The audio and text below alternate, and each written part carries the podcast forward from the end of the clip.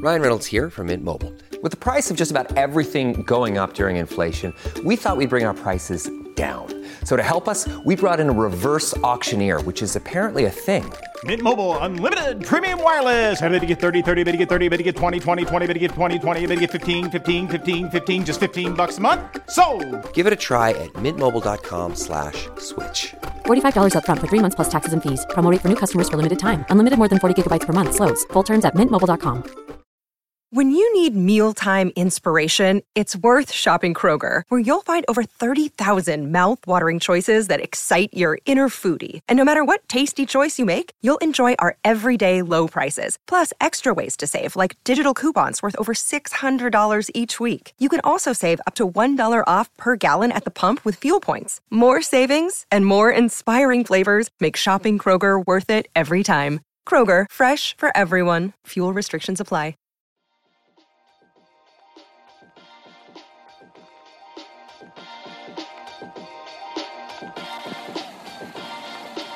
Hello and welcome to another episode of Zero Ducks Given on the eve of the T20 World Cup semi-finals, which are not necessarily taking the shape that we were expecting to when we discussed them this time last week. Although Stephen Finn, who I rarely compliment and rarely gets anything correct in his entire life, you were sort of half right about something last week, Finney, because you said that South Africa would bottle the semi-finals and they did one better. They managed to somehow bottle even getting into the semi-finals, even by South Africa's incredible bottling standards.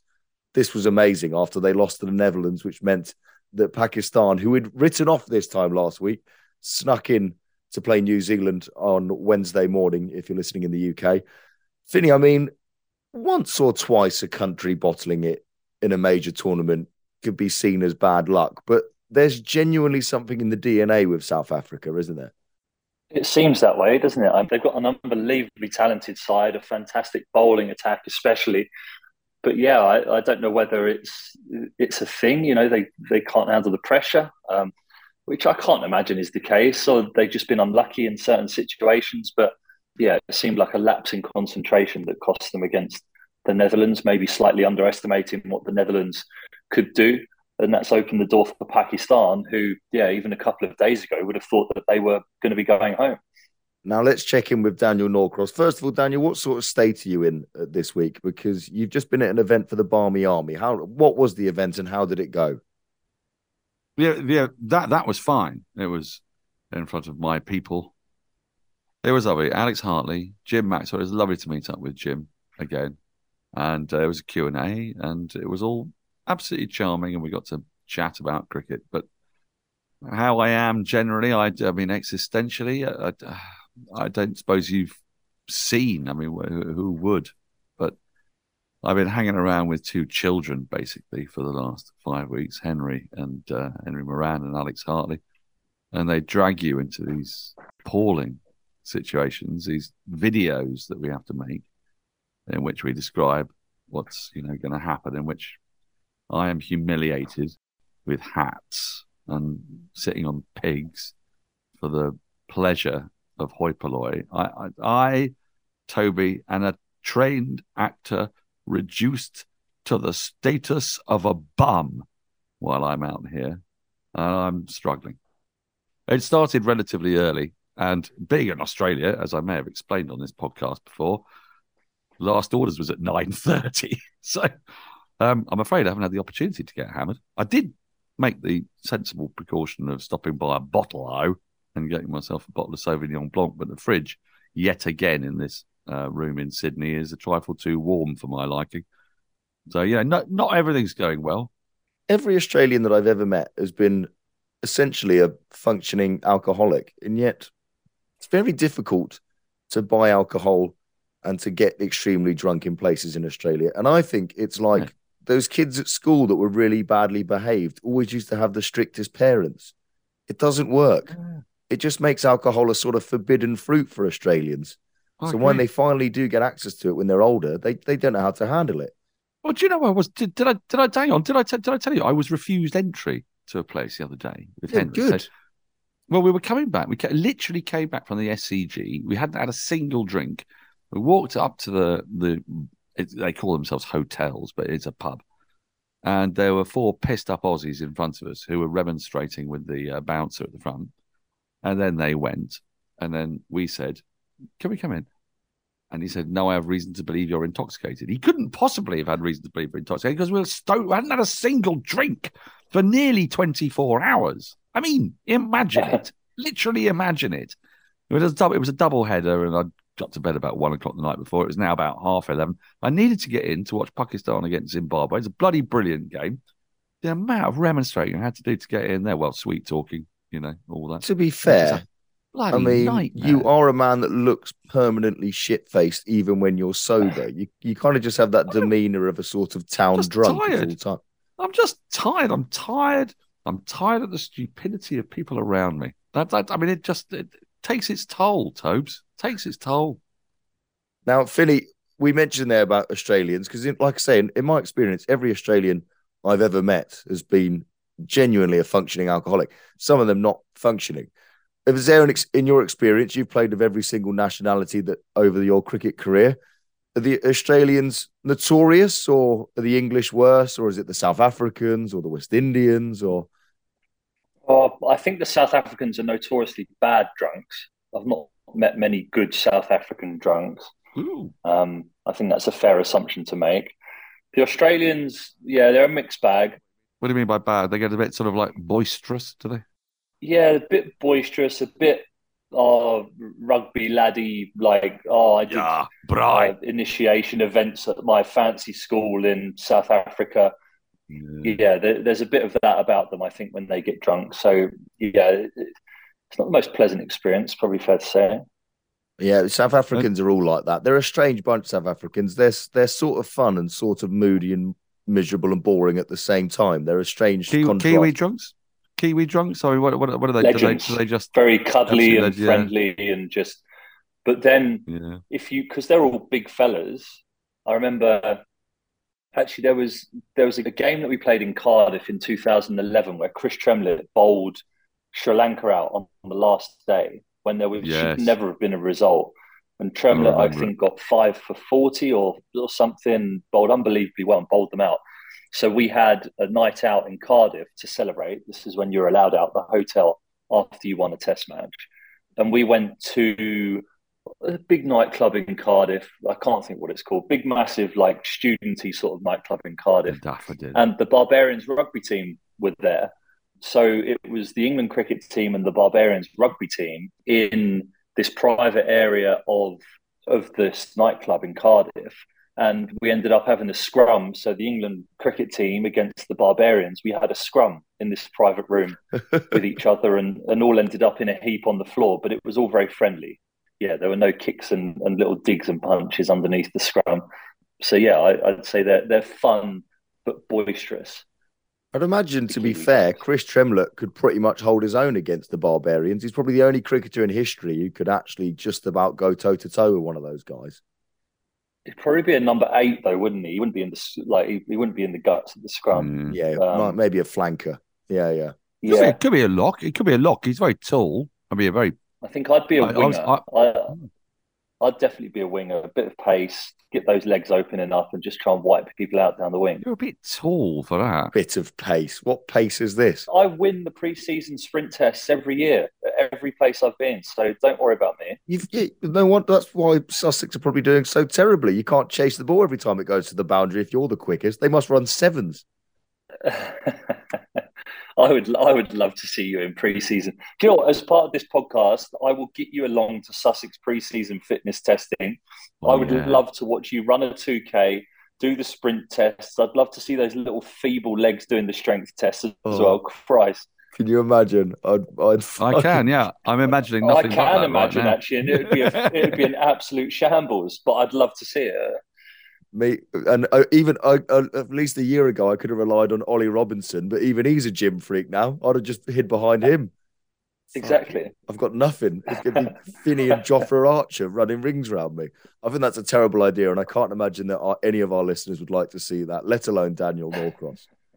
Uh, by the way, because you're always very solicitous in asking us how we're getting on, although you haven't asked me about actually being at the bloody game when South Africa lost to the Netherlands.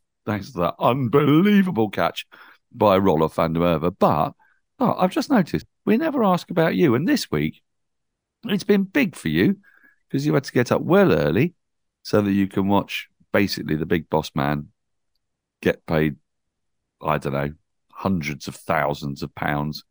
Uh, and is has he eaten a single kangaroo penis yet? I'm not sure that he has. Has he? Well, at the time of recording, so for people listening, don't know what the hell Daniel's going on about because it always staggers me how much a man who works in radio never resets for anything. But No, um, I'm just leaving it to you. I leave it to you. I'm currently covering the Radio X Breakfast Show, covering Chris Moyles whilst he goes into I'm a Celebrity, Get Me Out of Here.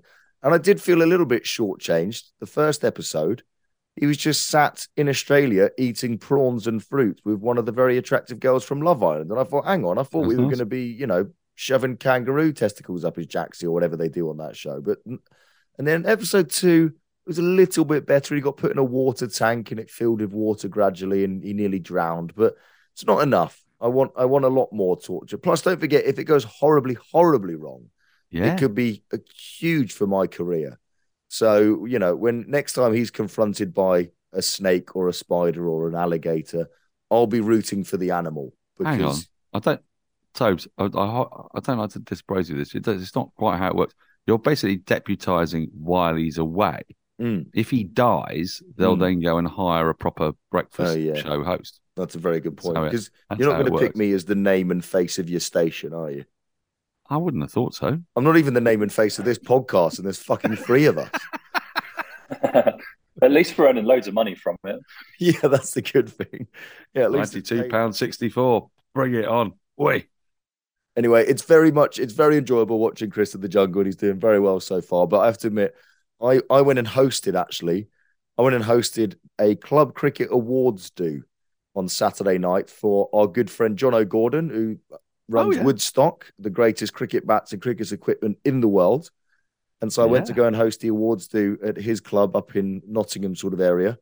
And the trains were a nightmare because of the strikes. And so I had to get the replacement bus on the way there between Hitchin and Luton. And on the way I back, saw that. to- You hated that, didn't you? Hitchin, Hitchin to Luton. But did, did it not get worse? Was, is Peterborough not get involved at some well, point? I on right? the way back, I had to do Peterborough to Nottingham. Uh, sorry, Oh. Nottingham to Peterborough, which was even worse because I had the most stinking hangover.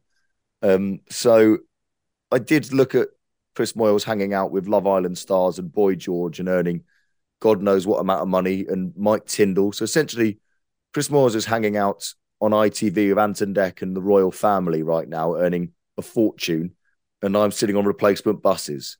So Has he shaken hands? Has he shaken hands with Matt Hancock, or has he continuously avoided it? Matt Hancock hasn't gone into the jungle yet, but I'm very, very Oh. excited to see that meeting of minds. Very, very excited indeed. But uh, anyway, to sum up, thank you for asking, Daniel. Yes, I'm fine. Now, we have gone on a huge diversion, which is so unlike this podcast, and I will return to the T20 World Cup semi finals in a bit, in particular, England. However, there's a couple of things that I need to discuss before we get onto that because Stephen Finn, who is not a modest man by any stretch of the imagination, you know, he likes to tell us about this time that he was quite good at cricket and how he's the fastest person at Sussex and la di da di da. Well, last week, and Daniel, you won't remember this because you were absolutely shit faced. I But- was, yeah. I asked Stephen Finn about the best catch of his career, Oh, and yeah. he couldn't really remember one in particular. And I, then if- I found one. I thought of one. I have thought of one. now, Took me is, a week. Now which Hang one is it? on, hang on. of- He's, he's- hang on, hang on. Why didn't I mention this? Didn't you take an unbelievably good court and bowled? I think that's the one I mentioned, but I thought of a better one. Yes, the- Hmm. he mentioned his court and bowl. Like I said, Daniel, you rem- won't remember any of this. You were absolutely shit. no, not. I know. No, you're right. But- yeah. Stephen Finn did take an absolute screamer. Can you remember the batsman and can you remember the catch that we're talking about, Finney? Because several listeners tweeted us in the week. I've not read my tweets, so I, I'm not cheating here, but I'm going to guess that it was off Steve Smith, like a one-handed screamer at mid-wicket against Australia at Old Trafford in an ODI. That is exactly the catch that several Oh, listeners God. sent us. I commentated Yeah. that catch. I commentated that catch on, on Well, do you know what happened with that catch as well? Did you drop it really? the the catch. So Alex Hales was at deep mid wicket, and the ball before he was screaming at me saying, "Let's swap, let's swap," because that's what happens to bowlers whenever they get put into a semi-important position. You just get moved out of there because there's some batter who thinks he's got better hands than you. And he was shouting at me saying, "Let's swap." Alex Hales of all people. But he's got good hands, to be fair. Um, he was shouting, "Let's swap, let's swap," and I turned around to him. I said, "Go away," um, and and I, I'm going to stay here myself. And then the next ball, he whipped it through mid wicket, and I took a one handed screamer. And then you can see in my celebrations, I turn around and I start pointing at him straight away. And he comes and gives me a big running bear hug. It was yeah, that was one of my favourite ones. Was that 2016? 15, seven years ago. Christ. 2015 at Old Trafford. I think that was either my first or my second ODI, men's ODI for TMS. And, and I remember I, I squealed. I think I squealed. I can't It believe that screaming, Finney to be fair. f- failed to mention it was very this. good. I teed you Well, up but to be I don't arrogant, and you weren't. He's, he's- Yeah, I, yeah, I've I've taken a path of modesty recently, and and it's serving me well. Really? Have you recently met the Dalai Lama or something? What's going on? No, I've just you- are you- decided have to you be found slightly more enlightenment? humble about myself. I just decided to be slightly more humble about myself, and, and you know, Hmm. not big up the fact that first is to fifty Test wickets and taking two hundred and fifty of international wickets, and yeah, Hmm. TMS superstar. You know, just I, I don't like talking about those things. Doesn't anymore. like talking about it. It's, he's a new humble human being. I tell you what, I mean, just I don't know why. Why am I doing this? Why am I giving Finney even airtime? But do you know what's worse? I, I see Finney once a week on this podcast, which would be enough for some people. But I'm scrolling through social media the other day, and I see a statistic, and it's the most wickets for England before the age of 25. Now, oh. Daniel Oh. Norcross, Oh, is it me? you- Is it? well, would you like to go through the list, Daniel Norcross? Most, it's in all in all forms of cricket. The Oh, in most all forms of- wickets well, for England before 25. Would you like to Well, hazard Ian- any guesses? Ian Botham will be high up there because he started when he was about 21, 22, and he got to 100 wickets in his first couple of years in Test cricket. But of course, they didn't play as much Mickey Mouse cricket, which Finney might have picked up some cheap hat tricks, you know, with people getting caught at long on and deep mid wicket and bollocks Are you that. So, joking? I mean, I, Current- no, the no, no, currency I'm of wickets is I'm not of a having weird this. Have you seen some of those wickets that Botham got? Gee, Not in not in ambles up into the 1917. crease, not in ambles up to 1979, he didn't. He was he was Oh, hard as nails. oh, then he was quick, baby. He was quick. Um, oh, I mean, there aren't many. There aren't many young bowlers. There aren't many young because it's effectively we don't trust bowlers when they're young. Anderson, no, he was out the side quite early before he came back in again. But he did get a lot of ODI wickets. Do you want me to let you know how It's you're getting on so far, Norcross? How's both? Botham is second on the list with 189. Jimmy So it is Anderson is, bloody Finney, fourth isn't on the list with 157. Top I'd is be below miles that, ahead. Top is miles ahead of 272. 272 before 25. Yeah, Is it Stuart Broad? It is Stuart Broad. Yeah, that's probably a fair, fair enough. yeah, he, he, he still thought it was him. He still thought it was him. no, no, I didn't. No, I didn't. I didn't. As soon as I heard 170 odd, I was nowhere near. However, sandwiched in between Ian Botham and Jimmy Anderson is Zero Ducks Given's very own Mr. Stephen Finn. 174 Way. wickets before 25. I mean, he finished on about 175. You know, it was all downhill after that, but not bad company you're in there with Finney, Broad, Botham, and Anderson. Uh, well, I suppose it just signifies a career wasted, really, because I should have took a lot more wickets for England than I have. Yeah, it makes me slightly sad to think No. that I did a majority of my best work before the age of 25, which Don't yeah, think. Don't think. Don't think of it like 33 that. Don't think of it like. very, very depressing. Yeah, Don't think of it like that. George Best. George Best. All of his best work was behind him by the time he was twenty-seven. His best work was off the bloody football pitch. Well, there was a little bit of that too. Uh, Great, greatest footballer ever lived. And so you know, you can forget your Maradonas, you can take your Pelés and your Messis and your Ronaldos, and you can. I, I mean, I don't know much about football, as you know, although I do appear to be top of the fantasy football league, but that's another matter. We'll come to that later. George Best, you're the George Best, basically, of cricket, and that's quite a good thing. Apart from the Yeah, but know, if I'd have ruined it by damage. Having late nights and sleeping with Miss World, then then that's fair enough. But no, I think I think my undoing was all my own doing, which is again a complete shame. Mm. What's the George Best quote? was quote? it Ethel?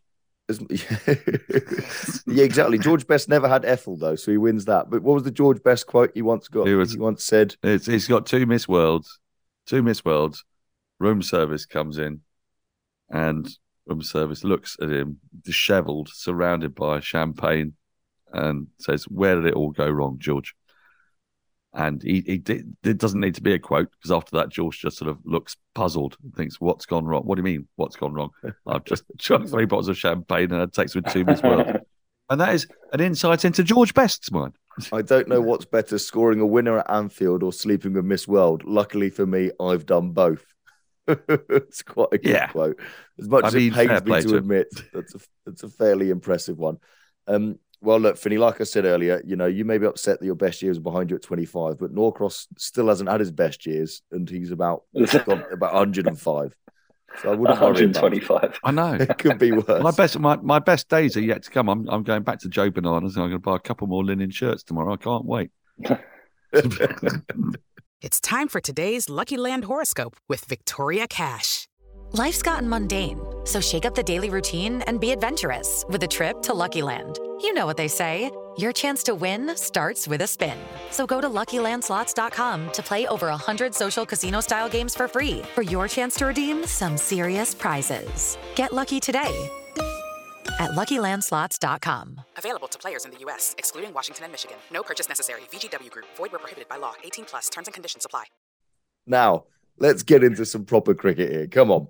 So, um, South Africa did bottle it. Pakistan are through to the semi finals against New Zealand, and England are through to the semi finals against India. I want to start with New Zealand Pakistan because, I mean, they're sort of perennial overachievers in many ways, but if New Zealand have been the nearly men so many times in recent years. And I mean, they're everybody's team that you want to win if you're not an England fan. Surely, surely, Finney, if not England, everybody's rooting for New Zealand in that game. Well, yeah, I think even England fans would be rooting for New Zealand. I think that the, the, the way that they play cricket, the way that they are, how humble they are when they've been beaten before, I think lends itself to everyone supporting them. So, yeah, if England weren't to go through, then you would, I, I would wholeheartedly be supporting New Zealand in the rest of the tournament. And I'd love to see them in another world final. I've got a few friends in that team and they're all fantastic fellas. And I think they do deserve another shot at a world title. It, it's going to be a great game because New Zealand have sort of been pretty good throughout the tournament, and Pakistan have sort of snuck in through the back door to get through to the semi-finals. And that word momentum that everybody loves using during a knockout tournament, and well, I'm clearly no better because Pakistan have now got that momentum going into the semi-final against New Zealand. Um, what do you make of that that semi-final Norcross? It's sort of um, it's sort of a free hit. It feels like for Pakistan after the way that they managed to qualify. Exactly. I'm really looking forward to it. And um, the pitches out here have been getting nastier and nastier. And I, why I think that will play into Pakistan's strengths is that they're set up to play on pretty crap pitches. They basically have this idea that you've got these two brilliant openers in Babar and Rizwan, and they will give you a platform and they'll get only 155, 160, but that'll be enough because they've got four fabulous quick bowlers Haris Rauf, Mohammed Wasim, Naseem Shah, Shaheen Shah Afridi, backed up by two very serviceable spinners in Shadab and Iftikhar. And as the pitches get a little bit more grabby, a bit more awkward, their style of play is going to suit them. You know, we're not playing on Trent Bridge on a shirt front now. We're playing on used pitches. The two pitches for the semi final is going to be used pitches. The pitch for a final is going to be a used pitch. So that really brings them right back in it. There's lots of 1992 vibes. It's a bit of a cliche, but it instantly comes to you out in Australia. And how the hell did Pakistan get through? They were dead and buried twice, really. Once they lost to India and then lost again to Zimbabwe. There was no way back for them in the tournament. It took a remarkable victory by the Netherlands to get them there.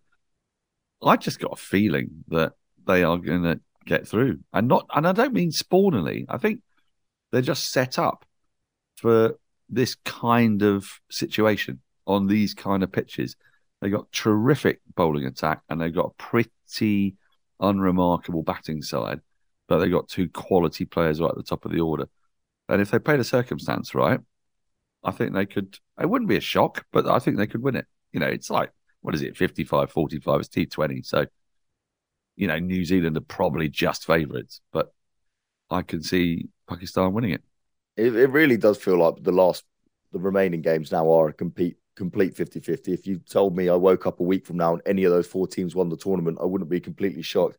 I think the thing that's been fascinating is England showed in their final group game against Sri Lanka, and we talked about it at the last T20 World Cup as well, is how different chasing a total is in a World Cup as opposed to just a random series in the middle of, you know, just Yeah. thrown together at the end of a test series or just before a test series. Suddenly, 150 looks like an absolute mountain to climb. I guess, Finney, that's just the pressure of knowing that if you don't win this game, you're out. And England very nearly made a right hash of chasing against Sri Lanka the other day.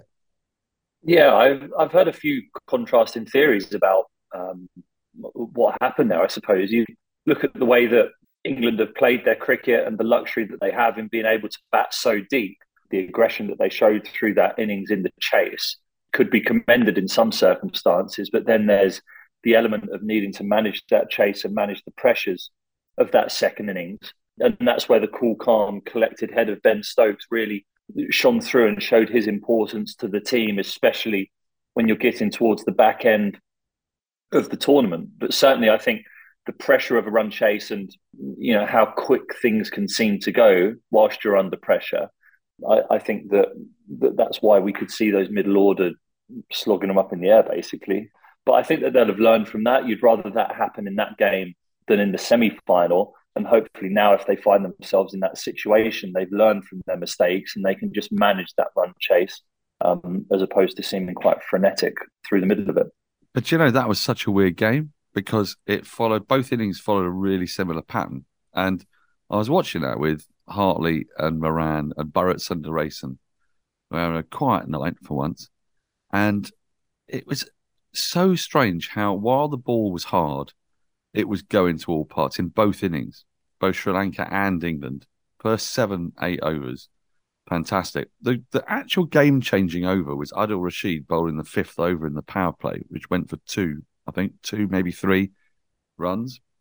And that was a masterstroke, I thought, by Buttler and really well bowled by Rashid because while that ball was hard and, and there was any pace on it, it was flying. And then, yet, weirdly, once it was sort of eight, nine overs old, it just got so soft. And I was like, I was talking to Hartley about this. She said that these these balls on those pitches, and they're being flung into the ground really hard, are designed to get as soft as possible, as quickly as possible. And you looked at the back end of both those innings, and nobody could time it at all on tired pitches. And that's why I think that teams that have got adaptable bowlers and exceptional, have either exceptional pace uh, or exceptional variations are going to be really interesting. So I think the batting side of it is not, it's not going to be less important, but it's going to be about who's going to be the most bold right up front in that first seven, eight overs. You've got to maximize. You've got to get as much as you possibly can if your bowling attack has got any weaknesses. And that's that's going to be there's going to be peril because that was an extraordinary game. You know, I mean, both sides basically went at tens for the first six, seven overs. Slightly less in the case of Sri Lanka, thanks to Rashid. Slightly more for England, and that was it. That was what that was the difference. It was a, it was a game of two halves within two halves. It was the strangest. It was the strangest game of cricket I've ever seen. Um, obviously, at the time of recording, it depends when you're listening to this, but there's injury worries over Mark Wood, which would be a huge, huge blow for England if he's not available for the semi final because he's bowled exceptionally. He's also rapid quick, and he's the only rapid quick bowler that England have got, and rapid quick's proving to be very useful as it has done for decades. Uh, Sam Curran's just a world class operator now. He's got that experience in the IPL. He seems to just know how how to bowl in pretty much every single situation in the game. I guess the best thing that England have got about their bowling attack, Norcross mentioned there the weaknesses of some bowling attacks, Finney, is that they've got so many people they can chuck the ball to. I mean, Moeen Ali's been bowling one over a game, it seems. Livingstone, as the tournament's gone on and as the pitches have been used more and more, is being bowled more and more. Buttler's got an embarrassment of riches in a way when picking a bowler, which is what some of those other sides in the semi final don't have that luxury. Yeah, it can be slightly confusing, I think, as a captain when you've got so many when you've got sevens under your belt. But I do think that the seven match series in Pakistan would have helped Jos understand who to turn to when. I think when that series was concocted, everyone was saying, oh, it's too long, it's going to be too monotonous. But I think it's actually given Buttler the opportunity to figure out who are his go to guys in certain situations. So I think now the fact that he turned to Adil Rashid in the fifth over the other day, I think he'll have learned that over the course of the last two months that this team have been together. And I think that that will help him make better informed decisions when it comes to those crunch moments in games. So I see that as a real big. And I think as a captain, you can never have too many bowling options because in any one game, your best bowler in the whole tournament could get absolutely whacked by someone who's just got his number on that day. Um, and it's important to have the flexibility to be able to work around that. He has been really, he's been really flexible. And the only time it went wrong was actually, I think, when his bowlers let him down. If you think about it, England have, have only really been poor, poor against Ireland. And that was when they misjudged how to bowl at Ireland in the first six overs. And then they misjudged how to pace a chase with, with DLS in the background. Actually, what Buttler's done is shown such flexibility that Stokes might bowl an over, the first over of the game. Sometimes he doesn't. So he, he, he mentioned it like Moeen Ali came on, didn't he, in one game? Because he had a he had a feeling about a matchup and he just went for it and it worked. His hunches are coming off because he's understanding what his bowlers can do. And I think that's a really, really encouraging sign. Of course, in a game of T20, it can still go pear shaped because you can put on the right bowler and they can screw it up, like Stokes did actually when he bowled the first over against Sri Lanka. And his second ball was a drag down on the hit that's going for six every time. Don't do that. Don't bowl there. Oh, sake, that's just always going for six. But, but you know, that's not the captain's fault. The the idea was still the right idea. Um, I think that in a way, as we get into this other end of the tournament, what Buttler's going to lean into a little bit more, especially in Adelaide, because that's where England are playing their their game. It started to show signs of spin being really annoying. Right, there's little bits of turn showing and he's got Livingstone, he's got Moeen, and they're quite long, straight boundaries, quite short uh, width boundaries, and Adil Rashid. So he's got that flexibility to throw in a bit more of Livingstone and a bit more of Moeen if he wants to. And Sam Curran has just been kind of matchlessly intelligent. I think he's I think he's been the smartest England bowler on display throughout this whole period. You know, the seven games against Pakistan, the three games against Australia, and through this World Cup campaign, he's just where England don't have Topley, they have at least got Curran. They'd like to have them both, but you know, he's making up for it. I mean, he's he's been so impressive, Sam Curran, and I've said it a million times. I'm the biggest Sam Curran fan in the world, but it's worth mentioning he's come off the back of a long injury, the longest injury of his career so far. But also, he bowls with the intelligence of somebody who's 35 I mean, he, he just bowls so intelligently and he also bowls bravely. He's not quick by any stretch of the imagination, but he uses the short ball so well, which is brave on some of these short, short, wide boundaries that we've seen in some of the grounds. And also, he doesn't, he, you know, I watched, for example, he ran in and bowled, attempted a slower ball and bowled a wide. And a lot of bowlers' head would be a little bit frazzled by that, but he ran straight back in and bowled the same ball again and delivered it perfectly because he backs himself to get it right more often than not a great. If you look at where Sam Curran goes for more than eight and an over, it's usually when he's been hit for one six, and he doesn't normally go for ten. It's really strange, you know. If he bowls a bad ball, it goes for six, but he recovers in that over. He doesn't, you know, he'll give up a leg bye and a couple of singles after that. It's he's a he's just a terrific player that's not, not underrated. But I'll give you when he was 17, I saw him play at the Oval, and Gareth Batty was the captain. And he was, even then, he was like 48 years old. I mean, obviously not literally, but he might as well have been. And um, Curran stood at the top of his mark, and Batty came to tell him what his field was going to be. And Curran was having none of it and set the field. And Batty actually mentioned it afterwards in the press conference that Sam said what field he wanted, and, it, and I gave him the field and he was staggered by the confidence and the awareness and the cricket intelligence of uh, Curran, basically to know what it is that he wanted at that moment. And he's had that obviously all his life. He's in some ways a lucky bloke, isn't he? He's he's, he's unlucky in in very crucial way that his dad died tragically young, but he's also steeped in cricket from a cricket family and has thought about cricket from from you know the year dot, and it shows in the way that he plays. He's a proper competitor, isn't he? That comes across that he he has he there's no hiding with Sam Curran. He wants to be in the in the thick of the action. Feeling that some people are just wired differently. We mentioned Ben Stokes in, in in a run chase, and he seems to be the best chaser that England have in all formats because he seems to enjoy knowing what he has to do and that the team are relying on him. And Sam Curran seems to be in that category of somebody that just enjoys the battle. Do you think other players that you've played with over the years, Middlesex, Sussex, England, who just when the chips are down, you always want them in your corner. They seem to raise their game. I think Jos Buttler is probably the. Uh, you say Stokes is the best chaser that England have had, but I, I think Jos Buttler is just so special when it comes to managing a target. The amount of times that we've seen him single-handedly win England an ODI by batting with the tail, uh, I think is something that is really special and sets him a, apart from other people because he doesn't only just manage the situations, he can be completely destructive in those situations as well. So he's probably the one that sticks out the most. And I think another one, a slightly rogue one, but who was amazing at managing situations like that as well, Chris Rogers, the Australian who I played with at Middlesex. I don't know if you guys remember, but we we chased something like 480 against Yorkshire in 2000 mm. and Joe Root. Joe Root was captain, I think. That was Root's first yeah. ever game as captain. Yeah, mm. um, and we chased 480, and Chris Rogers got 270 or 230 not out um, to win us the game. And yeah, watching him go about that was probably the finest innings that I ever saw firsthand.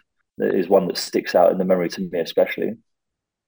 I, think that's um yeah I remember that now with Joe Root wasn't it that he didn't he, basically when he got made England captain that was pretty much the only other first class game he had to go on his CV but he did very well as England captain when it finally came around. Well, he, de- he declared, of course, hadn't he? And, and then then he famously declared a Headingley against the West Indies and lost, and then never declared again in his entire life and never will. I, don't, I don't blame him at all. I don't blame him.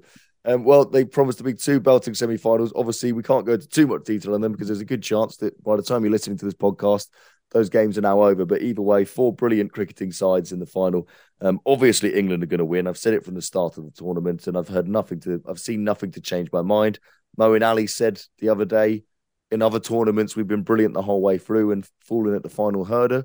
Hurdle, but this time he reckons it's perfect because they've just done enough and now they're going to play their best cricket in the semi finals and the finals. So England are going to win comfortably. And I'm very much looking forward to being on this podcast next week, celebrating a fine England victory. Um, a couple of things um, that we need to get. Sorry, through. so just just just quickly before we do, uh, yes. have we have we spoken since the extraordinary Bangladesh India game?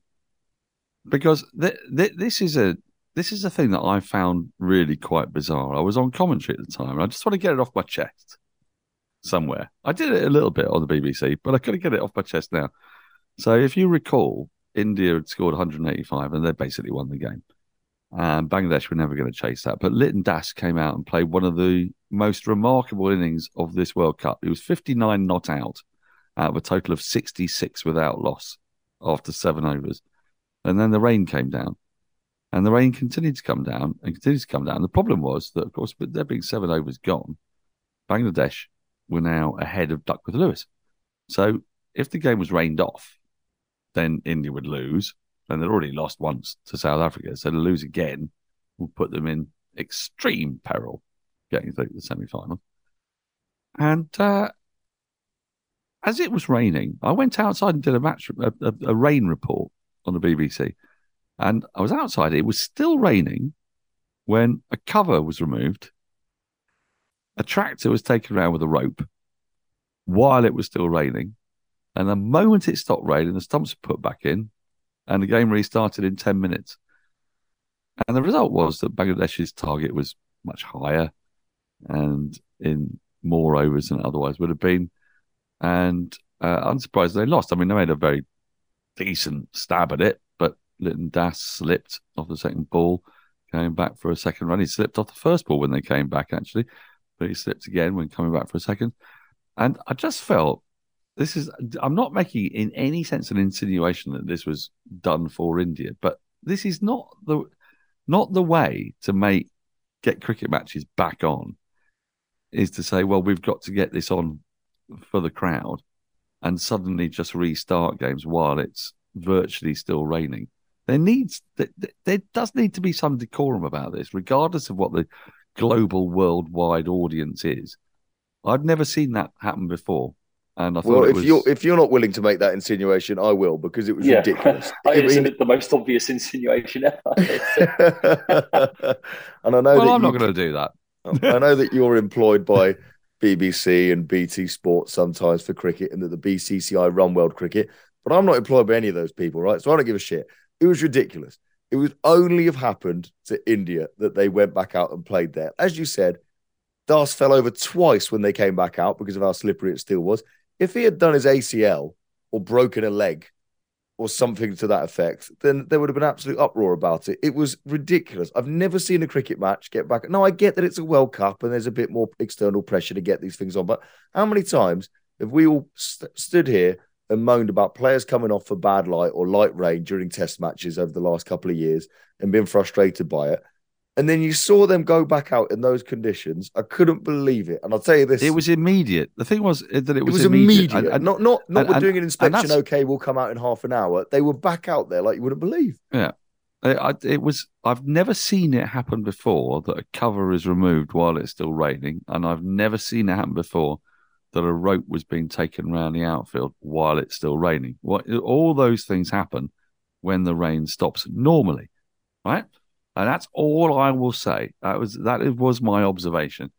Another observation, and it's about Bangladesh as well, is how unlucky was Shakib Al Hasan to be given out LBW because I genuinely think that the third umpire, I don't like say I, say this, I, I can only assume the third umpire looked at only one of the two images that were available to us because the ball hit his bat, didn't it?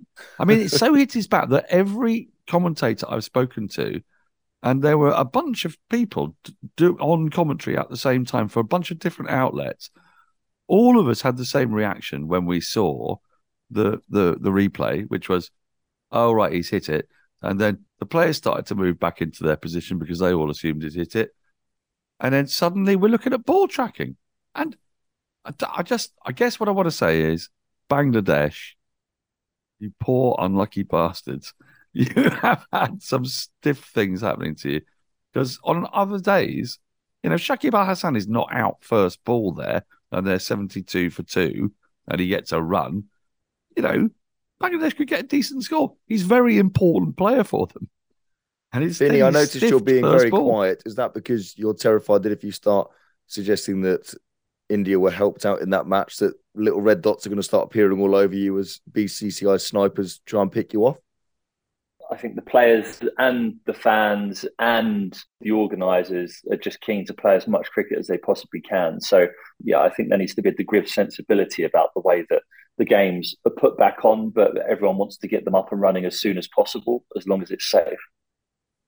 I mean, I feel like that was disappointingly diplomatic of you there, Finney. Now you've had your run-ins with with the Indian cricketers over the years, haven't you? You've you've made a few enemies in in the Indian camp over the years. Come on, talk to us. Who have you upset?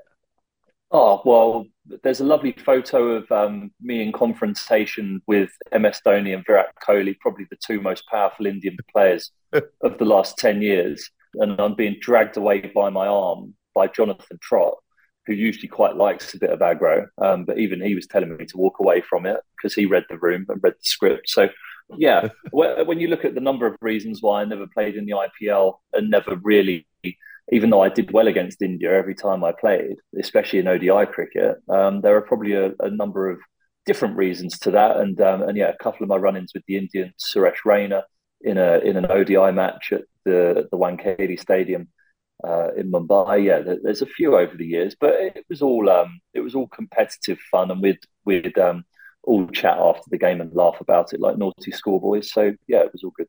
You've got to pick your battle. You don't go for Dhoni and Kohli. Go for Ashwin. They all seem to dislike him as well. Pick. You got to pick your. No, battles. he's wonderful. No, no, no. Don't go after Ashwin. He's brilliant.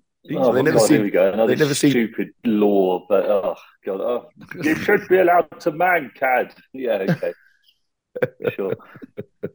Uh, right. Well, chaps, I'll see you next week. Will England will be world T20 champions. Uh, in the meantime, Norcross, you get some sleep, and uh, I I'll see you next week. I can't. I've got to do. I've got to do something else now. Just goes on. I'm on a bloody treadmill. Like I say, I'm a trained actor, reduced to the status of a bum. We'll leave on that.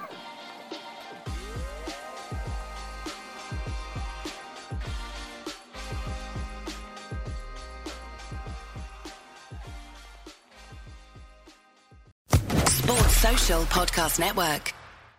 Judy was boring. Hello. Then Judy discovered ChumbaCasino.com. It's my little escape. Now Judy's the life of the party. Oh, baby, Mama's bringing home the bacon. Whoa, take it easy, Judy. The Chumba life is for everybody. So go to ChumbaCasino.com and play over 100 casino-style games. Join today and play for free for your chance to redeem some serious prizes. ChumbaCasino.com. No purchase necessary. Void where prohibited by law. 18 plus terms and conditions apply. See website for details.